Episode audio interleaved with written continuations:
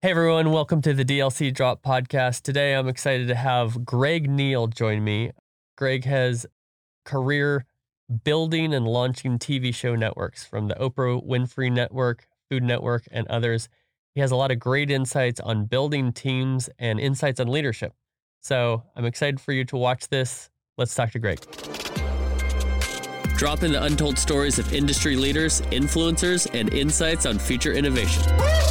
I'm John Davidson, and this is the DLC, DLC Drop, Drop, Podcast. Podcast. All right, Greg Neal, thank you so much for being my guest today on the DLC Drop Podcast. You and I have a lot of personal background from a professional standpoint, and you are somebody uh, to me who, at a point in my life, well, I was making that turn into the marketing world, and you gave me that stair step from content production into marketing. I'll never forget that and uh, you brought me aboard of the marketing arm. That's right. Which is then uh, GameStop was a client. I went to GameStop. The rest is history, as they say. But I'm excited to have you on and have you share your story and your insights with our audience. Well, thanks. Thanks for having me. I remember meeting you well, and those are kind words. But honestly, I I don't think I had that much to do with it. You were a very driven guy, and you still are. And you look at you now, all the cool stuff you're doing. So happy to be here and talk to you, though. Cool. Appreciate that. Yeah. So you've had an incredible career. You've uh, launched eight or nine different TV show networks. You've been VP of creative at the Oprah Winfrey Network.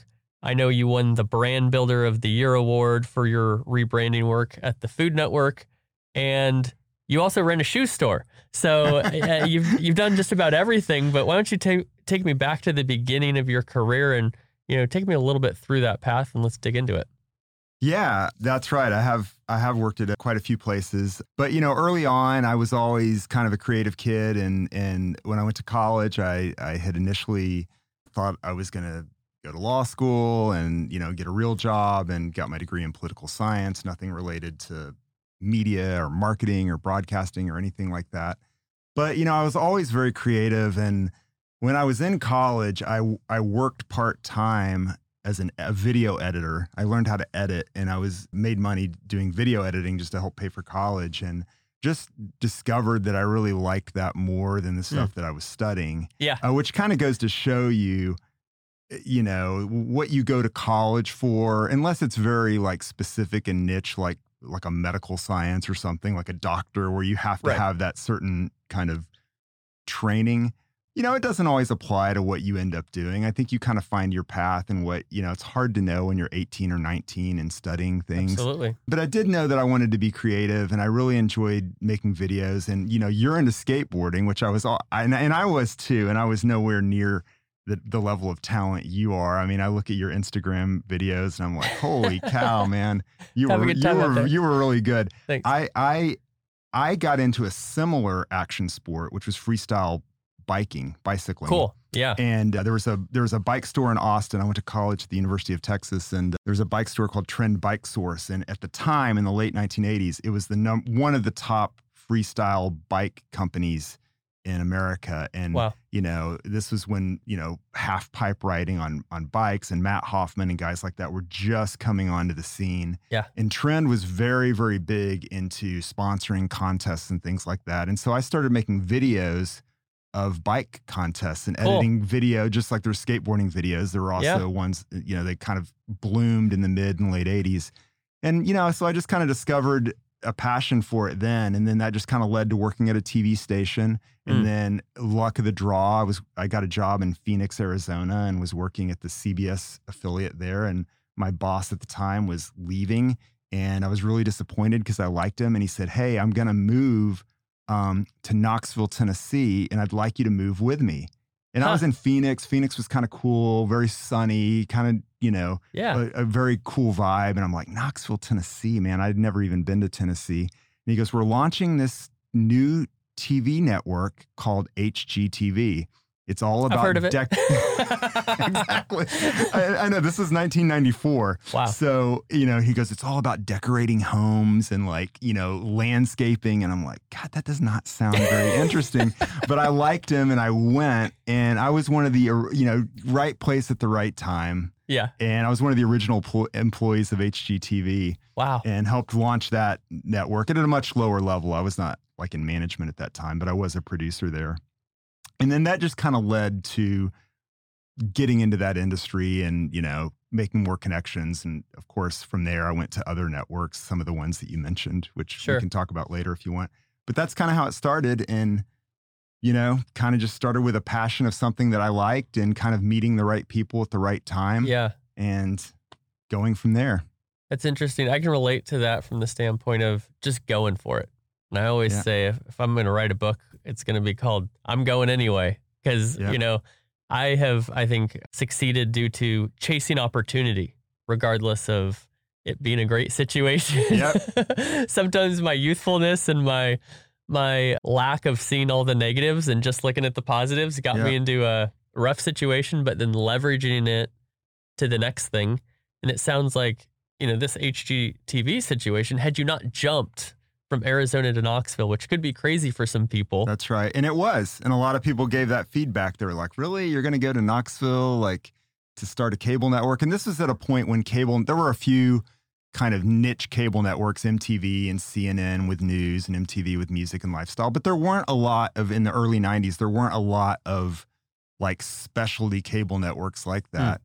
And, you know, it's kind of like that saying, like, leap and the net will appear you know, sometimes you yeah. have to do that. I mean, sometimes you do have to, you know, I always looked at it as it's a calculated risk. I mean, you don't want to just jump at anything. But, yeah. you know, I knew that the guy who was hiring me was a good guy and mm. he had a storied experience. I mean, he had a good background, a storied background. And, I, you know, I'm like, what's the worst thing that can happen? I mean, the worst thing that can happen is it doesn't work out and right. you just, you move back. You move back to Phoenix or you go back somewhere else. And so, sure, you know, it's not like it's a, it's not like it's a point of no return when people kind of make these, you know, they, they, it seems risky, but it's, it's not really that risky. I mean, it's like, it was just taking a job in a different city, but yeah, people build it up to be very intimidating. Yeah, I can relate. I, with my recent entrepreneurial journey, what's opened my eyes is failure, if you will. Yeah. It's not a zero sum game. Yeah. It's not like, oh, I'm going to try to do this consulting business. And if it doesn't work, I lost yeah. everything. Yeah. It's no, I probably talked to a lot of different people who I wouldn't have otherwise. I learned a lot. Yeah. It's probably going to be a major step in what I go to next that I wouldn't do had I not had this experience. Yeah. So I think the scariest thing about whether it's a new job, a new industry, something is before you make the leap. Once right. you make the leap, yeah then you're just doing it and you figure it out as you go. Yeah, I think if you, you know, there's a great book called The Alchemist by okay. Eh, by Paulo Coelho, and it's a very famous book. I mean, I highly recommend it if you haven't read it. But it's you know, and and and, really, it's it's a lot about that. It's a it's kind of a metaphorical book. It's about a kid who goes on a journey, but the but the main story of it is is like you just can't fear failure. If you feel fa- if you have a fear of failure, you will not make a very good entrepreneur or you will Good not point. you know you have to under, you have to be able to understand that like some things aren't going to work out perfectly. You can't control every aspect of life mm. you know? Right. You just have to be able to you know to take the risk and and do it. And believe me i've taken a lot of risks that have been probably in hindsight failures but you know they were fun trying. Right. And you know i'm still alive. I'm sitting here. I'm healthy. Yeah actually my this summer i was furloughed from PRG, which is a, a, company I had before. I was trying to figure out my next step. I was going to pitch a major shoe brand that they should hire me to lead their esports vertical. I was talking to my mom about it, and she said, John, regardless, how fun will that be to try? Yeah. And that was such a mind bender for me because I had never thought about it being fun just to try it, enjoying the process yeah. of going for it, just seeing what happens. And that that really just I, w- I think lowers the bar to enable you just to jump and yeah. go for it. Well, I mean that's and that's really good advice for any entrepreneur is a lot of it is in the attitude and how you approach it. Mm. Like so what your mom was telling you was like, "Hey, how fun it would be to try." And you can look at it as like, "Oh my god, what if this doesn't work out? Oh my, you know, I'm I'm going to lose my savings. I'm going to like how am I going to pay rent next month or my mortgage or whatever?" Yeah. The other way to look at it is what if I do this and everything does work out? And what if I do this and I meet new people or I make new connections? Yeah. You know, so the way that you go into it, I think, with a positive attitude, which you've always had. I mean, you've, you know, I've always known you to have a really positive spirit. And that that pays off in the long run. It really Hmm. does. I mean, you have to think of the opportunity versus like the drawbacks. For sure. know? Right. A lot of it has to do that. And most people don't think that way. They really don't. I mean, I've worked with really, mm. really smart people. When I was at Food Network, and this was like in 2007. I was living in New York City at the time, and I was an exec. I was a vice president there, so I was pretty high up the chain. And and, Fo- and, and at that point, Food Network was doing really, really. I mean, it's still doing well, but it was Yeah. really riding high, and we were on a crest. And I just decided, you know, at that point, I had been doing what I would was doing for like 15 years, and I said, you know, I want to start my own production company. Like, I'm Mm. tired of working for other people. Yeah. Like, I hire production companies that we pay good money to to do projects for us. I'm like, I could be that guy. I could make that kind of money. And I'm I'm kind of thinking like of the potential. And I just put in my resignation. Like I just said, you know what? I didn't have any clients lined up. Oh, I knew I knew enough people to probably get clients, but it would have been unethical for me to try to like line up clients while I was working at Food Network. Sure. And I remember one of my coworkers who I who I liked a lot, and she was super smart, but she and she was also a vice president. And she said, "I cannot believe you." She goes, "Greg, this is so irresponsible. I cannot." And at that point, my kids were really young. I, I Oh, left okay. out that I had two young children under five, it's another factor. And she's and my wife didn't work, and you know, and she's like, "I can't believe this is getting worse and I worse. know, I think. I'm agreeing with I your know. coworker at But, this but she said, I can't believe you're leaving. You know, you've got like a great job. You're kind you know, and I was on really good standing with the management. She's like, you're in a really good place. Like, you know, you know how many businesses like don't make it. And I said, look, you know, this company, you know, I'm loyal to any company that I work for, but it is a two way street. They don't owe you anything just as you don't owe them anything. It is a contract that you get paid every two weeks or whatever it is. right. And sure enough, a year later, when they wanted to downsize, her division got cut. And, you know, she was so I'm not saying don't, you know, if you're working for someone, like don't be thankful for it and don't have an attitude of gratitude. But Yeah. you also have to look out for yourself. And, you know, I'm I left New York and went back to LA and started a company. And that's and it did pretty well. And that's what gave me my connection to Oprah because we were doing work Wow. and we met the the initial management team that was starting Oprah Network and they hired me away from there. Mm. And so, you know, one thing kind of leads to another, right? Yeah. I mean, the the starting the company wasn't the end game, but had I stayed at Food Network, I probably never would have gotten that opportunity to launch the Oprah Winfrey Network. So, That's a great point. you know, one thing kind of leads to another and you've just got to be happy with the path that you take. Well, I think another way that things in a positive way lead to another is how you treat people, the way that people people's experience working with you, Yeah. developing a network. I try to be very purposeful is adding value to others without necessarily accepting something Yeah. in return. If if you have enough to take care of you now, you can invest long term in people in a way. But talk a little bit about what you see as some some positive ways that that you were able to do it to make to not burn those bridges and to make those connections and for people at Oprah Network and these other places to say, we need Greg Neal.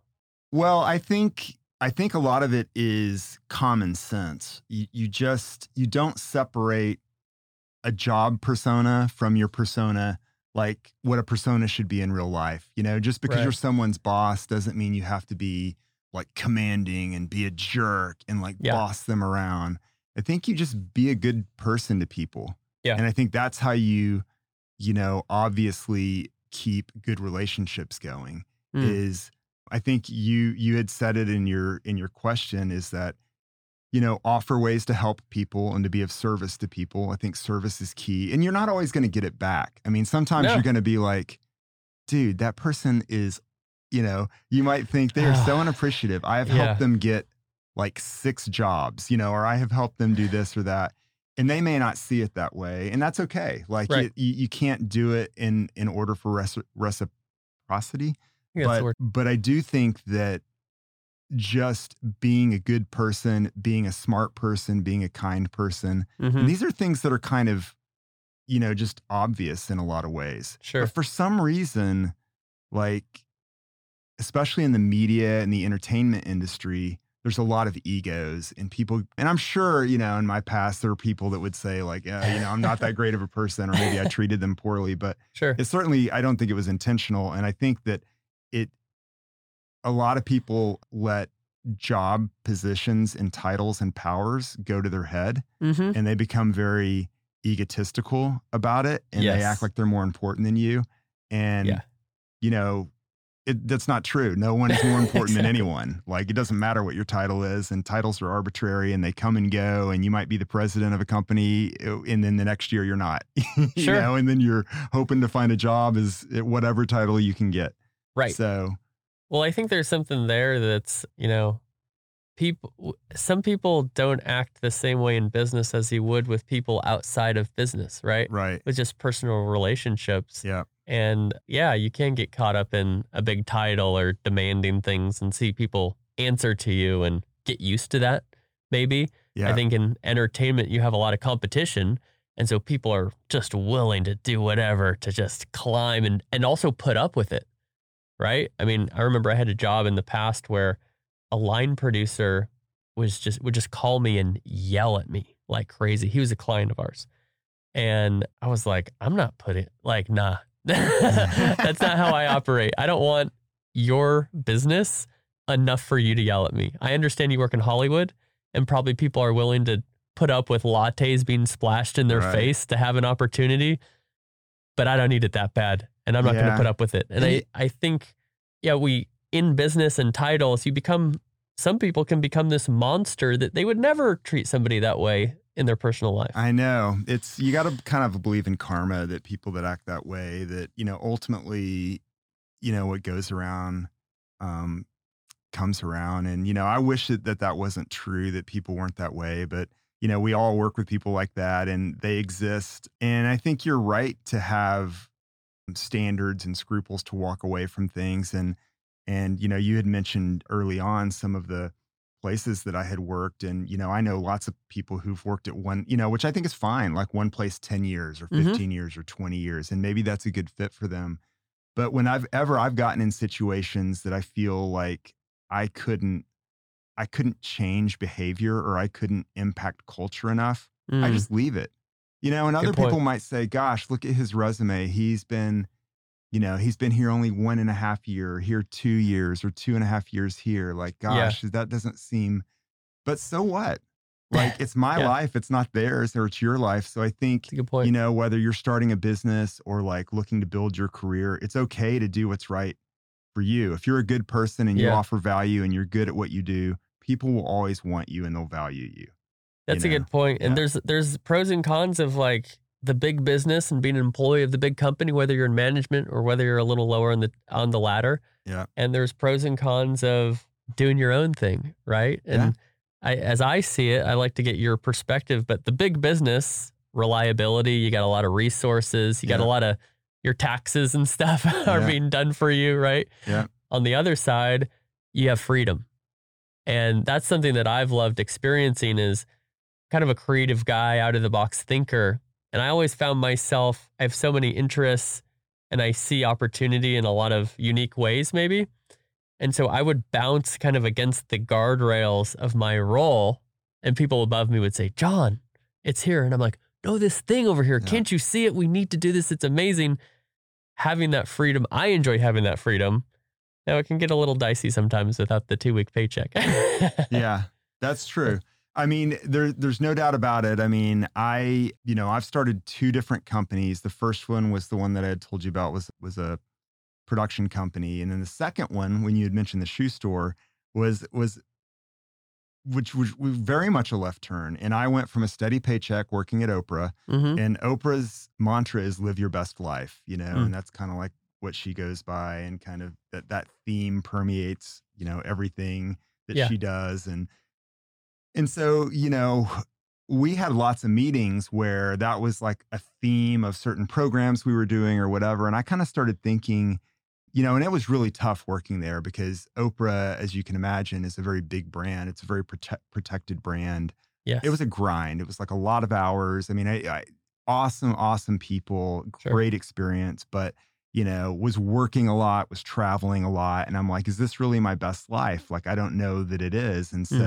I'm an avid runner, and I thought, you know, really, I'm happiest when I'm out running. I know a lot about running. I'm real interested in it. I know a lot about the products and the shoes. And I said, you know, maybe I should just leave and start a running shoe store. and so yeah. I I just thought about it and I resigned and and we were in Los Angeles and we moved to Austin, Texas. Mm-hmm. And I opened a running shoe store and I did go from that steady paycheck and those insurance benefits and all the things you think of as security. Right. But you know, I think it's how you define what security is because the truth of the matter is you can have a regular you have a regular paycheck until you don't. Like if a company furloughs you or lays you off or shuts down your division or right. whatever, it's it's all mental, you know, it's all mm-hmm. in, kind of in your head and the freedom that you get, you know, you don't have a lot of freedom in a corporate setting. I mean, you can have some, you can carve out some, but at the right. end of the day, you'll always have a boss. And when you right. have your own business, I guess your only boss really would be your customers. But other right. than that, you have the freedom to do things th- the way that you want to do. And I think both are right answers. I think it kind of depends on what, where you are in your life and what you sure. want. I mean, I'm an employee now of a large company, and for me right now, it it's it's good in my life. But I do respect and and appreciate entrepreneurs that are starting their own thing. I mean, I did it and you know, I sold I ended up selling the running store to someone who was a great steward of the business. I mean, cool. I got it started and yeah. for me at that point in my life having that freedom to just kind of pursue something that was like fun for me. It was mm-hmm. it was like a fun job, you know. Right now my job is is I would say is it's fun in a way, but it's also like stressful in a way. Yeah. In a different type of stress, you know? Sure. So. Yeah. I, and I don't, uh, you know, want to position it that, you know, entrepreneurs are better than people who work for corporations. What's right for you, right? Yeah. And different seasons of life. However, you make a great point with, yeah, it's reliable until it's not. And I yeah. think that something that people found out during COVID, myself included, yes, is, oh my goodness, this isn't as reliable as you necessarily think. That's right. And you can use COVID as an excuse to say, oh, well, COVID happened. But the truth is, right, COVID happened. So you have it, it's steady until it's not, whether it's a, like it's an unforeseen event like COVID, mm-hmm. whether it is an unforeseen event like, you know what, we decided we're not going to do digital marketing anymore. Guess what, digital marketing team, you're gone. Right. And so you always have to, you, you know, again, I, I would you know, I, I offer this from having been on on both sides is that it's super important to do what's right for you and not talk yourself out of a situation because of a narrative you've made up in your head. Right. Like when you're doing a pro and con list, should I start this business? Should I not start this business? Well, of course, yeah. doing like pro and con list probably is important, but sure. if you're putting as a con steady paycheck, I'm not even sure that is a con. I mean, I'm not sure mm-hmm. that it, you know, again, it, those are the kind of things that you're kind of like trying to trick yourself into thinking maybe I don't want to start this business because I won't get a steady paycheck. Well, yeah. maybe the other way to look at it is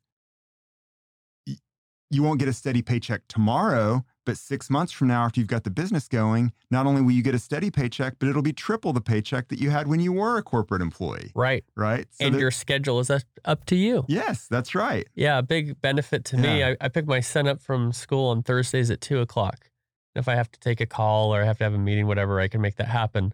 But a lot of Thursdays, I make sure after two, I'm with him out on the playground outside yeah. enjoying life. You couldn't do that at a at a at a 9 to 5 job. 100%. Yeah, so And then the other thing is simply I don't know is you know defining what success really means to you. You know, is yeah. success more money? You might not make more money in your own business. Yep. You might have some more freedom, you know. And those are those are interesting things. Before COVID, I I literally never thought of having my own company. I did not consider it a possibility. I'm a younger brother. I've always been a great number two, supporting the big guy sort of a thing. And when I also remember when I bought a house right before COVID, and I remember realizing how much my monthly payments, like all together, were going to be. And I was like, I can barely afford this. and the thought that came to my head was, I need to get a raise from the company that I work for. How can I get them to give me a raise?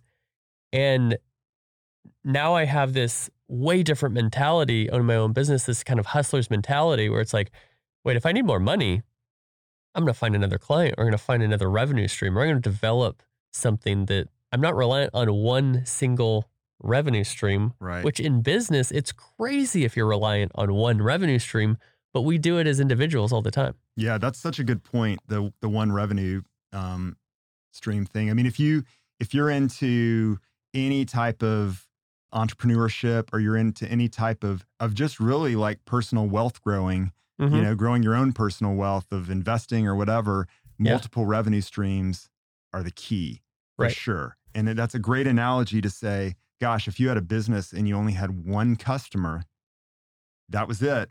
That, you know, that customer goes, your business goes. And that's what a lot of people do Mhm. with, you know, working at a job is that that's their one, you know, revenue stream. And that's the way it's been done, you know, and you've got to like yeah. be open-minded to to try to think of other ways to do it and i think that i think that that's how it, it comes to a lot of people that they don't like i never thought i would own a business i mean i grew up very like very middle class hmm you know dad worked paycheck to paycheck Same. Yeah. no no extra money like you know knew nothing about investing or the stock market or growing wealth i mean Yeah. you know in in in part that's what kind of drove me because i didn't want to end up you know everybody has different motivations and you Sure. talked about what defines success to you i would say if you asked me you know when i was in college it was definitely like you know to be wealthy and to grow wealth as it is for a lot of young people Sure. it's very different now what defines success to me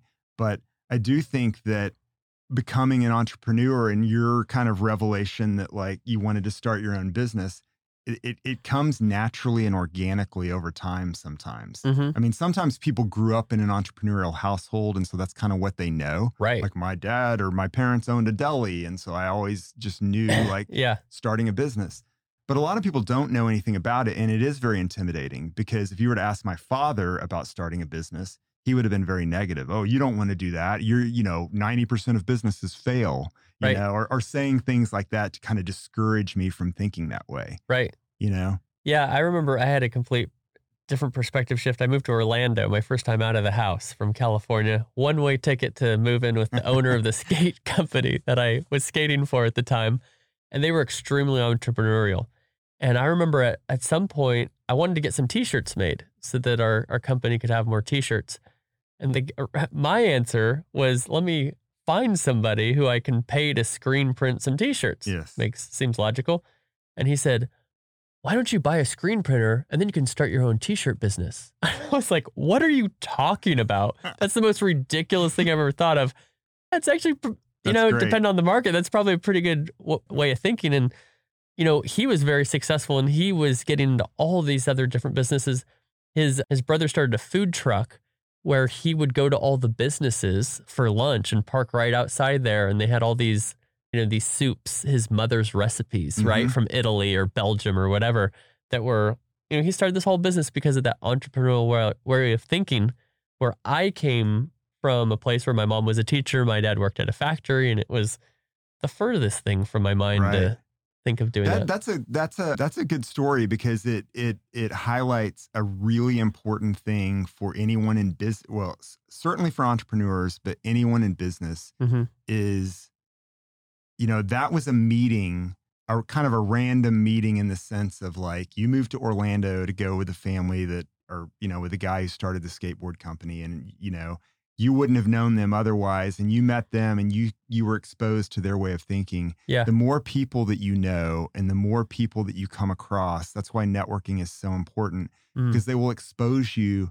to so many new ideas that you never would have thought of. Had you not moved to orlando even if you stayed sponsored right. you may not have ever like thought like it's really not that hard to start a t-shirt company. How many i mean how much does a screen press cost? I don't know. Can you buy a used one for a thousand bucks? Like you just Yeah. need to get the ink. You need you know you can read a book on how to screen t-shirts. You get a dryer. Like it's Yeah. probably not that hard but Right. most people don't think to do it or have the initiative or drive.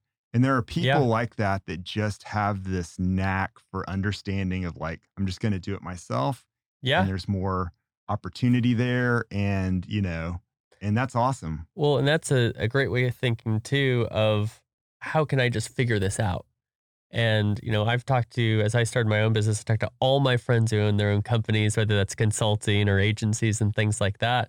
They've shared these stories of, you know, when they first got started about, yeah, I met with the client and they asked me to do this thing. And so I went and I learned how to do it. Yeah. So then I could do it for them. Yeah. And yeah, there's some limits on that, of course, Yeah. but there's also it's a lot of entrepreneurs, whether you're a consultant or a marketer or whatever, it's this perspective and this way of thinking that I can learn what the client needs. Like it, I don't necessarily need to know every single thing today. And you do need to make sure that you're serving them with great, excellent service, right? But the difference a lot of times between that client and that consultant or that marketer is the ability or the willingness just to say, I'm going to go learn what I don't know. Yeah. And this person is paying the person who has that mentality. Right. So developing that mentality can create all sorts of opportunities for you. Is that what you've been doing a little bit? A little bit. Yeah. Yeah. That's I've been good. trying. I mean, but you you can, you know, and it's not saying you're doing this. You can fake it till you make it a little bit. a little bit. because Yeah. a little bit of it is being resourcefulness it's resourcefulness and problem solving Right. you know when and and there are different types of people that are that can succeed in starting businesses there's sometimes there's builders Okay. and they, they're just kind of like they, they can build and then they move on to build the next thing like serial entrepreneurs Right. and then there's kind of people who build something and then because it's theirs, they just want to stay with it. Like I started this company in 2006 and it's still my company and I'm still doing it. Right. And that's an entrepreneur too, just a different type of entrepreneur. Sure. Uh, for me, what what worked for me a lot was just this idea of building something from the ground up and then I kind of would move on. Like so in the television world, my niche became launching TV networks Yeah. you know, I was involved in the launch of HGTV, but then after that, I went to Fox Family, which is now called Freeform, and was kind of on the launch team for that. Yeah. And then went to another network called Fine Living, and then, you know, multiple other ones after that. And so for me, the fun of it was like taking a blank slate Mm. and then just figuring out how it all went together, hiring the team and building the look and feel and all this kind of stuff. And then yeah. I kind of got bored once that was set, you know, and then I would move on to the next one Sure. right? So I think you got to find like what type of person you are. Are you someone who likes the the constant change? Now the downside of that is, you know, my wife and I, we have, you know, we live here in uh, Dallas now. We moved here about three years ago, but we had spent most of our time in California and New York, Mhm. moving around a little bit. And this is our 13th house. Wow. So we've bought and sold 12 houses. This, Maybe that's this- your next next being our 13th. And selling and houses. so you know that that idea of like moving constantly and starting things also comes a little bit at a personal cost because you have to Sure. like you know because then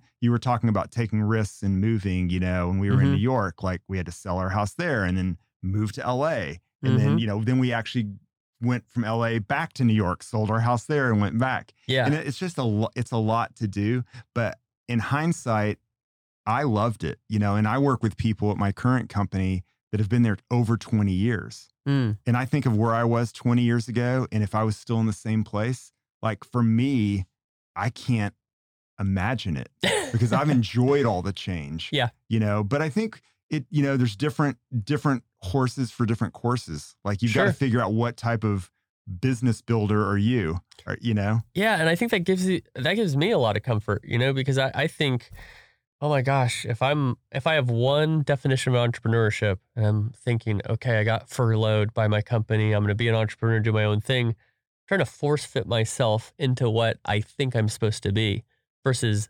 naturally and organically letting myself go into the ways that I do go.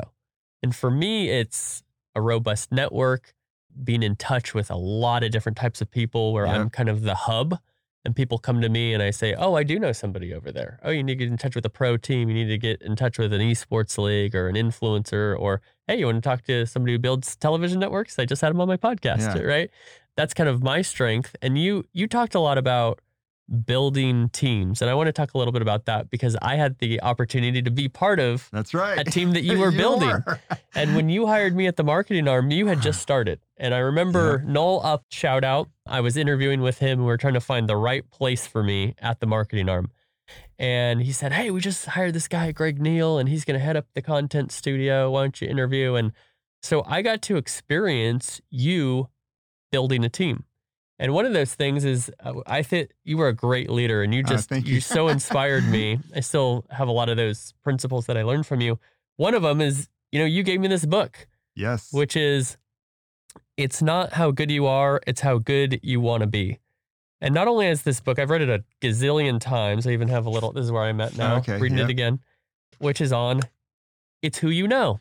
Perfect, perfect example there. But a great leader number one, invest in their people. So you are the type of person who's going to give your team books, learn how to be Yep. better. Love doing that. I still do. Great. And you also, it's there's a lot about getting the wrong people off the bus. Yep. We love them.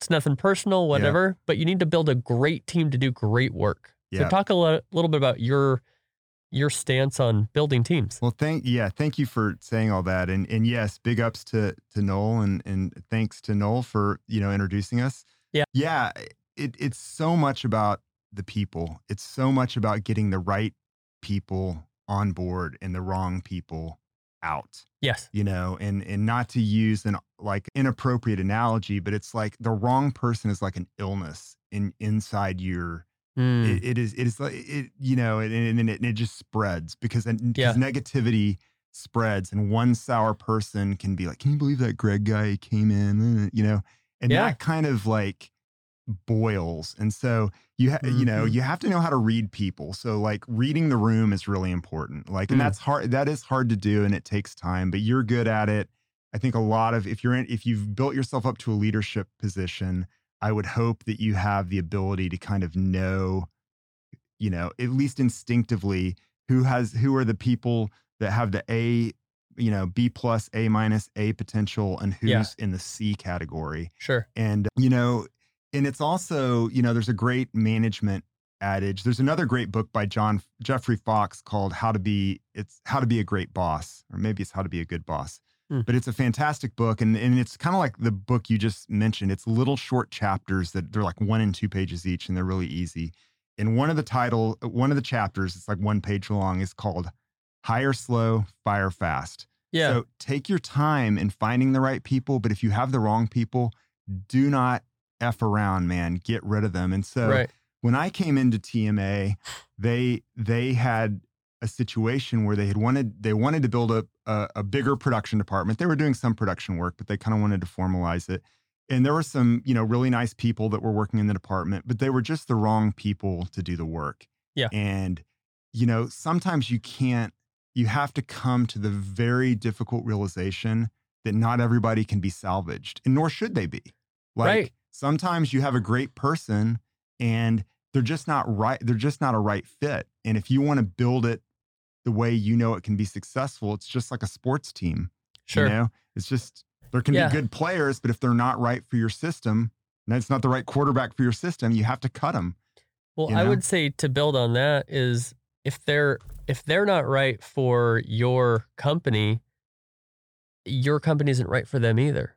right You know, but and they don't see it that way at the time of course, right and it's kind of like a breakup with a significant other and Mhm. my you know i have a 19 year old son and he's he's in college right now and you know going you through know, those things. Yeah, Yeah, and you know, and he's starting to date people, and like what I'm trying to say to him is like, you know, if you go on a date and that person isn't, you know, calling you back right away, it's like it's kind of meant to be. It's kind of like, yeah, it, it- you know, Let it you, go. You, yeah, let it go. You may think like, gosh, they're they're, they're not seeing they're not seeing how good I can be, or they're, they're not Mm-hmm. seeing the, and it's it's like with a company, it's like.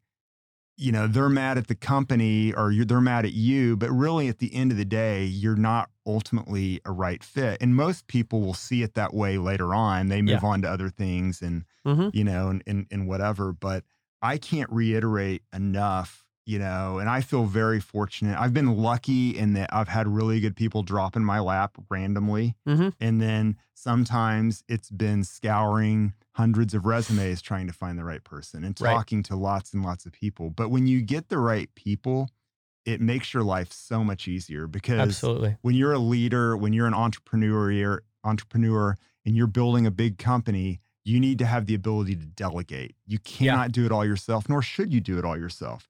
And so if you have a right a number two and a number three and a number four that you trust implicitly, that you mm-hmm. don't have to worry about all the time, Yes. then you know that you're like, okay, this is a good team. And then I, you know, the the only other thing I would add, you know, and the reason I like giving books is because books often have so many valuable lessons that are so much more eloquent than how you could communicate it, Sure. right? Yeah. So if they do read it, and I'm sure a lot of people don't read the books that I give them, but if they do, you know, they're, they're going to learn the kind of things that you want them to be as a person Mm. or, or be as an employee. And, Yeah. you know, I tell this to my kids and I certainly tell it to people that I work with. Like, there's never a wrong time to do the right thing. Mm. Like, just take the high road and, like, you know, be, you know, if you were in a court of law and, you know, Yeah. someone was saying, like, how some sort of project went down, if you could say how you handled it and everybody would be, well, that sounds logical. That sounds smart. That sounds reasonable. Mhm. That's what, that's the reaction, you know, you want. You don't want to be reactive and you don't want to get caught up in the heat of the moment.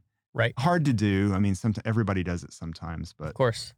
you know, Yeah, I've recognized that where I've I've worked on teams where it's just A players and it's like easy because a lot of the stuff that you shouldn't have to deal with or Yeah. figure out or revise yeah, doesn't need revising.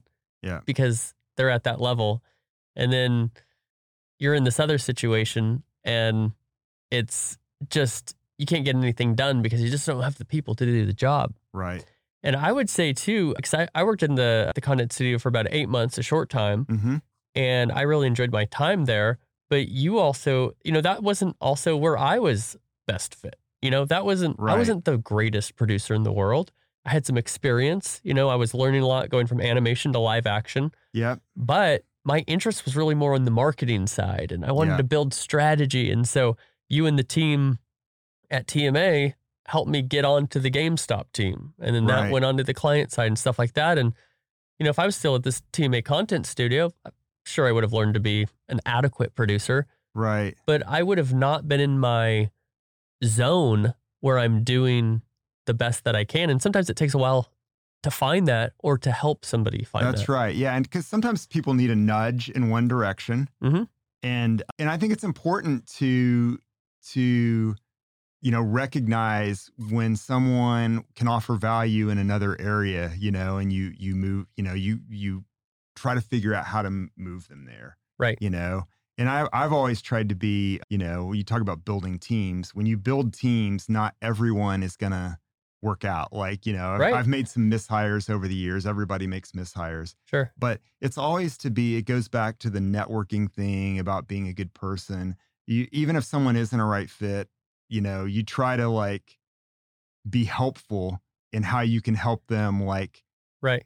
find the right fit for them somewhere else you know Right. because you never know like you, you know we're talking today but there may be a million ways we could work together in the future Sure. you may be building some company and you need someone like me. And if I was a jerk to you or wasn't helpful to you, you might Yeah. be like, uh, that guy's no, stay away from him. you know, Right. kind of thing. it all kind of and- comes back full circle. Yeah, your reputation, your your reputation is important. absolutely. Um, so Well, I'd love to take a step back in your your experience here and talk a little bit about going from being this person you were at HGTV to getting into the management side of things right. for our audience who, you know, some of them are going to be in that tier of building their career. Yep. So ha- take me through that where you were in Knoxville and then you end up being, you know, an executive of the OWN network and Food Network and all of these things. What was in the middle there? Well, you know, I think, you know, it was for me, I was fortunate. I think it was a fairly, somewhat of a fairly quick rise in the sense of, you know, I was a producer. And obviously, I think for anyone who wants to rise into management, should that be their interest, a lot of it is a lot of the things that we've talked about. I mean, you have to be good at what you do. You have to be like, Yeah. you know, hopefully you're an A performer in what you do but you also have to know how it's so much about managing down and managing up Mm. both and i think that i spent a lot of time focusing on both like not Okay. just how i like could work with my not not just how i could like work with my coworkers but also how i could make sure i offered value to the people that i reported into Mm. so i became more and more trusted you know Right. and if you become more and more trusted, then they're like, give it to this guy or this girl. She can, you know, she can handle it. Right. And, you know, from HGTV, I, I went to Fox Family Channel and then, you know, I was, I was kind of a senior producer there. And then Scripps, the parent company that owned HGTV, was launching a new network in LA. And Mm. this was in 2001. And because I had helped them launch HGTV, they had given me a call when I was at Fox Family Yeah. and said, Hey, you know, Greg, we're, we're, going to you know they were they were in Knoxville they said hey we're going to open an office in LA we're Mhm. going to launch a new network there would you be interested in coming in uh, over to be the creative director Hmm. and it was a network called Fine Living which was a really cool relatively short-lived network but it was really cool and so I, I ended up getting that job Mhm. and um, then used that experience you know I stayed with Right. Scripps they moved me to Nashville Tennessee and I helped them launch a shopping channel Okay. and they had promoted me to VP at that time Cool. and then from Shop at Home they transferred me up to New York to Food Hmm. Network. And Yeah. I was a VP of creative at Food Network. Yeah. And so it kind of, you know, a lot of it is all the things that we've talked about. It's networking and constant networking. And it doesn't even have to be networking like blatant, obvious, cheese, Relationship building. cheesy kind of like, oh my God, you know, like oh, like a salesman. right. It's just staying in touch with people. Like, Yeah. you know, I mean, th- this was before texting, but now it's like I just send text to people. Hey, man, how's it going? Right. Or, or if you see something, now it's so easy with social media. You see an event like liking something that they do or saying, hey, good job. This was really interesting. Yeah. Just being on people's radar is someone who is paying attention to what people are doing and hmm and, you know, and a lot of it is, and this is kind of hard to quantify, but I do think a lot of it about getting into management is somewhat of an X factor because if you if you take 10 people that are all really good at what they do, Yeah. who becomes the manager? Okay, at that point it's a little bit about their personality, right? Uh-huh. It's like this they're they're all good, but this person's maybe the nicest or this person has, you know, is more cutthroat, you know Right. and then it becomes you know who who would we like to you know depending on what your business is who could sta who's going to be the best leader in front of clients who's going to be the best with customers so a lot of it is just about thinking about your presence and who you are because depending on what you want to do a lot of times management is much more front facing you have much more of a target on your back when you're a manager and so you've got to have a lot of confidence you've got to have a lot of you've got to have a com- somewhat of a commanding presence hmm and so those are the kind of things I think that are important to develop and work on. And I, I always Yeah. say reading the room. Like it's really important to read the room, to kind of go in and get a sense of when to pick your battles, which I hate using that analogy, but you know what I mean? Like when Right. to when to speak up and when to listen. Right. You know? And these are all things you kind of just learn again by being around and learning from a variety of people.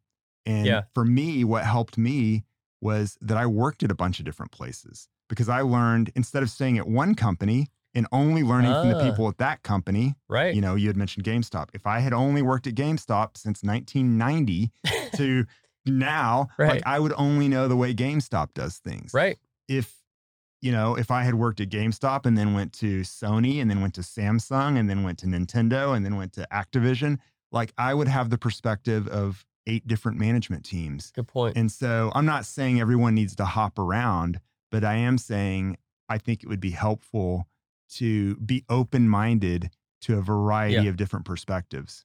Absolutely. And I think one thing I picked up there is, you know, you're talking about being very front facing, you're talking about managing teams, about managing up. A lot of that has to do with communication. Yep. And I know Warren Buffett said one time, uh, they asked him, what's the most valuable skill you can, you know, develop? And he said, communication. Yeah.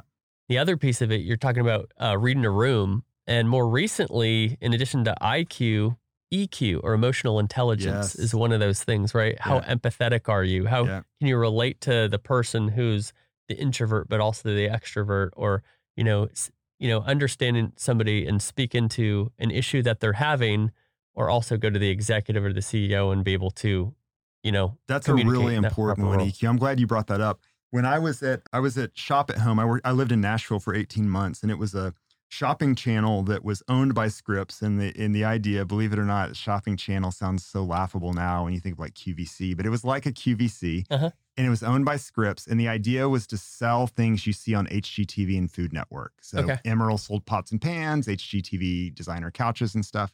Yeah. And it didn't work out, but I went and helped try to launch this network. And it was on the air for about two years. But my boss at the time was the president, a woman named Judy Girard, who was the former president at Food Network.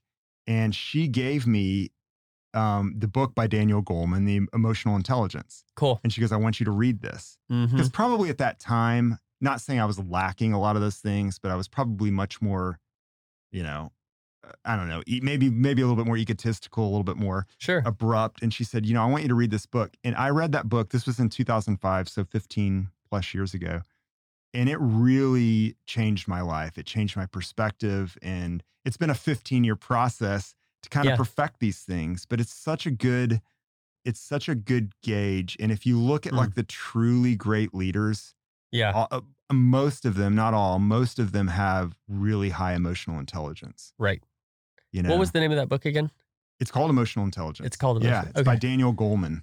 Okay, Yeah. cool. I'll have to check that yeah, out. yeah. Yeah, no, I think that's No, um, it's, it's, it's, it's a book about it's the entire theory, or maybe it's called EQ. It's it's Daniel Goleman's book. You it, you'd be easy to find. You could just type in emotional intelligence, Okay. Daniel Goleman.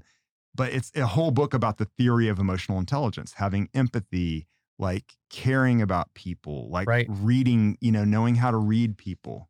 Yeah, I was at a, a meeting last night with somebody who's the founder of a, a startup company that I'm working with.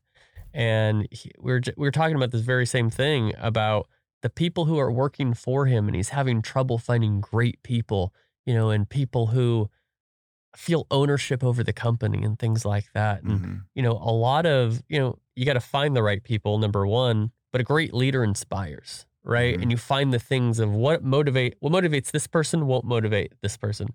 I remember years and years ago, I was 19 years old. I was an assistant manager of a pizza place, believe it or not.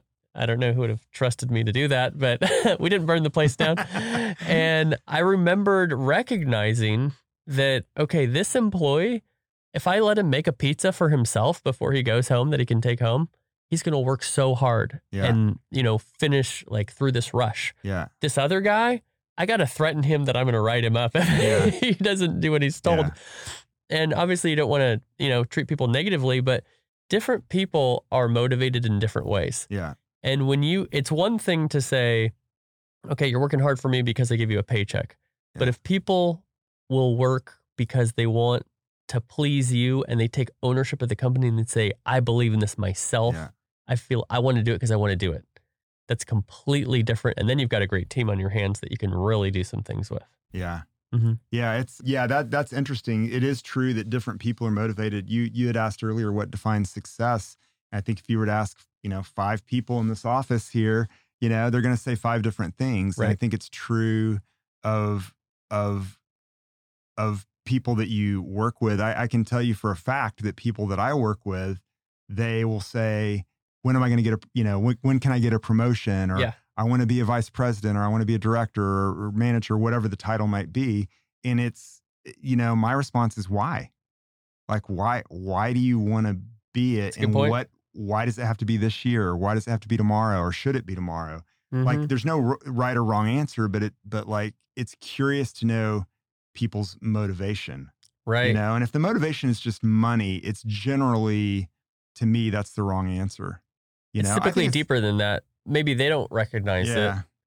But I would also argue that just be purely motivated by money isn't the most healthy thing in the world. well it's time. not i mean i, I it, it's it's it's it's okay to be motivated by getting fair value for what you're contributing to a Sure. company and that may be more money but if you're just saying hey i want you know i want more money or i've been here eight years i need to be promoted that's you know that's kind of like the wrong the, that's not what leadership is leadership's not about tenure i mean you can be Sure. you can be a leader and be like a freshman on the football high school football team as a freshman, like your That's a first point. year, and be a great leader. You don't have to be the senior to be the great leader.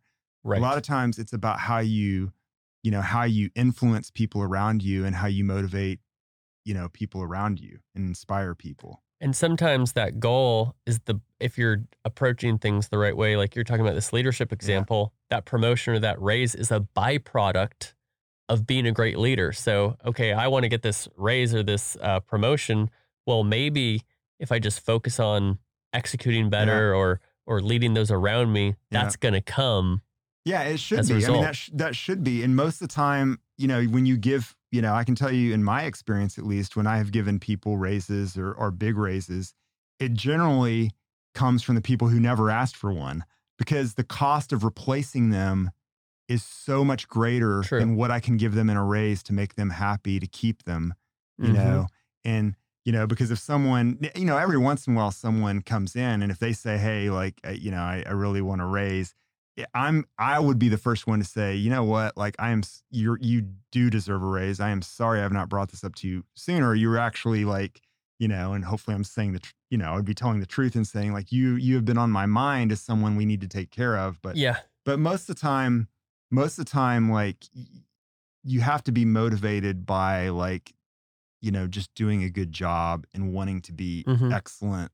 at what you do Right. and again like you said all that stuff is the byproduct so like all the stuff that you're doing john right now like just creating a podcast and you know i've been following the different things that you're doing all the connections that you make like it's not like you're it's like oh where's the money in all this but Right. it's going to be a byproduct of it because you're just building something like you're Yes. building something that's going to lead to something and and it will it will lead to something i, don't know what that is right now but like Yeah. This is how you make stuff happen Right. right by doing these sorts of things Right. And I, I talk about about that a lot because I want to make sure that my motivations are what they should be, that are healthy, but also are, you know, long term. And I talk about that a lot is, you know, when you take care of other people, you look at other people before yourself. You have to be strategic and you have to prioritize Yeah. well, but you'll be taken care of Yeah. if you're smart about it. Yeah. And it doesn't always have to be chasing that end goal. It's build this thing and you know, you make enough to pay the bills, you make more, that's great, you know, but Yeah. do it with great people and enjoy the process of doing it as well. Yeah. Yeah. I mean, I, and, and, um, again, all about, all about connecting, you know, I, I don't know if this is true, but there's kind of like that psychological study where like you're, you're some of the five people you hang out with the most, you know, have you ever heard yeah. that? Yeah. you know, where it's kind of like, you know, if you start hanging around really negative people or people who aren't very successful, it'll, it'll kind of bring you down. And if you're Right. around people that kind of lift you up, it'll, it'll help you Mhm. and I think it's really, I, I do think it's really important to try to find whether whether it's mentors, you know, and I'm always seeking mentors. Yes. Like, you know, I've I've had different ones at different phases of my career, but hmm just people that you can talk to that have been there before, which is a little bit about what this podcast is about, right? Right. Different perspectives of people who have maybe done different levels or types of achievements in various things. Yeah. And the path that they can go on because that's so important. And, you know, that's what's so great about podcasts is, you know, right now I'm really into listening to financial podcasts Mm. You know, I'm not necessarily looking to retire right away, but I am starting to plan for like, how can I get there at my age? I'm Sure. over 50 now and I'm like, I'm thinking, all right, how am I going to get Yeah. to a point in retirement? And hearing other people share like their experiences makes me think, okay, either I'm not alone or, oh, I never thought of it that way. Maybe I need to do it that way. So, mm-hmm. Yeah. The Yeah. More, more people you're connected with, the more different perspectives you can learn from and apply those things to your life. right. Well, man, I've so appreciated having you today. Oh, Uh, thanks. this It's conversation kind of took some turns that I wasn't expecting. I didn't know exactly where it would go, but I knew at least, you know, there'd be a ton of insights for the audience that I would learn from and I know they'll learn from as well. So before I let you go, is there any way you want people to get a hold of you or anything that you want to plug before this episode ends? Oh, great. No, not really. I mean, I'm not on Twitter. I don't have a Twitter handle to promote. I actually had at Greg Neal, which is my name forever, and I gave it up. And then I went back on and saw like some like 13 year old kid took it or something. so so my name isn't uh, available. But but anybody that it, it- by any means has any interest in emailing me, that's fine. My email is nealjgn at gmail.com, which is fine. And, Cool. and then Instagram, I'm Greg underscore Neal. Mhm. So Awesome. that's it. But uh, thanks for having me. I, I hope it was interesting. I was joking before, you know, I don't know how necessarily uh, esteemed of a guest that I am, but I but I have had some interesting places that I've worked, and so hopefully it's been helpful to, to some people or interesting. I think so. I mean, I loved it from, you know, building teams and insights on, you know, how to go from, you know, trying new things and go from point A to point B, C, Yeah. D, and you know how to be a great leader. I think there's a lot here. Uh, So, Thanks. Well, my parting words would be just what we what we to recap it is be fearless and do it with a great attitude, and success will come your way for sure. Awesome. That's a great way to put it. Well, thank you, Greg Neal, for being here with me on the DLC Drop podcast. Thank you. Thank you for listening to the DLC Drop podcast. This podcast is part of the Esports Futuri Podcast Network and produced by Innovation Media Enterprises. Make sure you subscribe on your favorite podcast channel and leave us a review.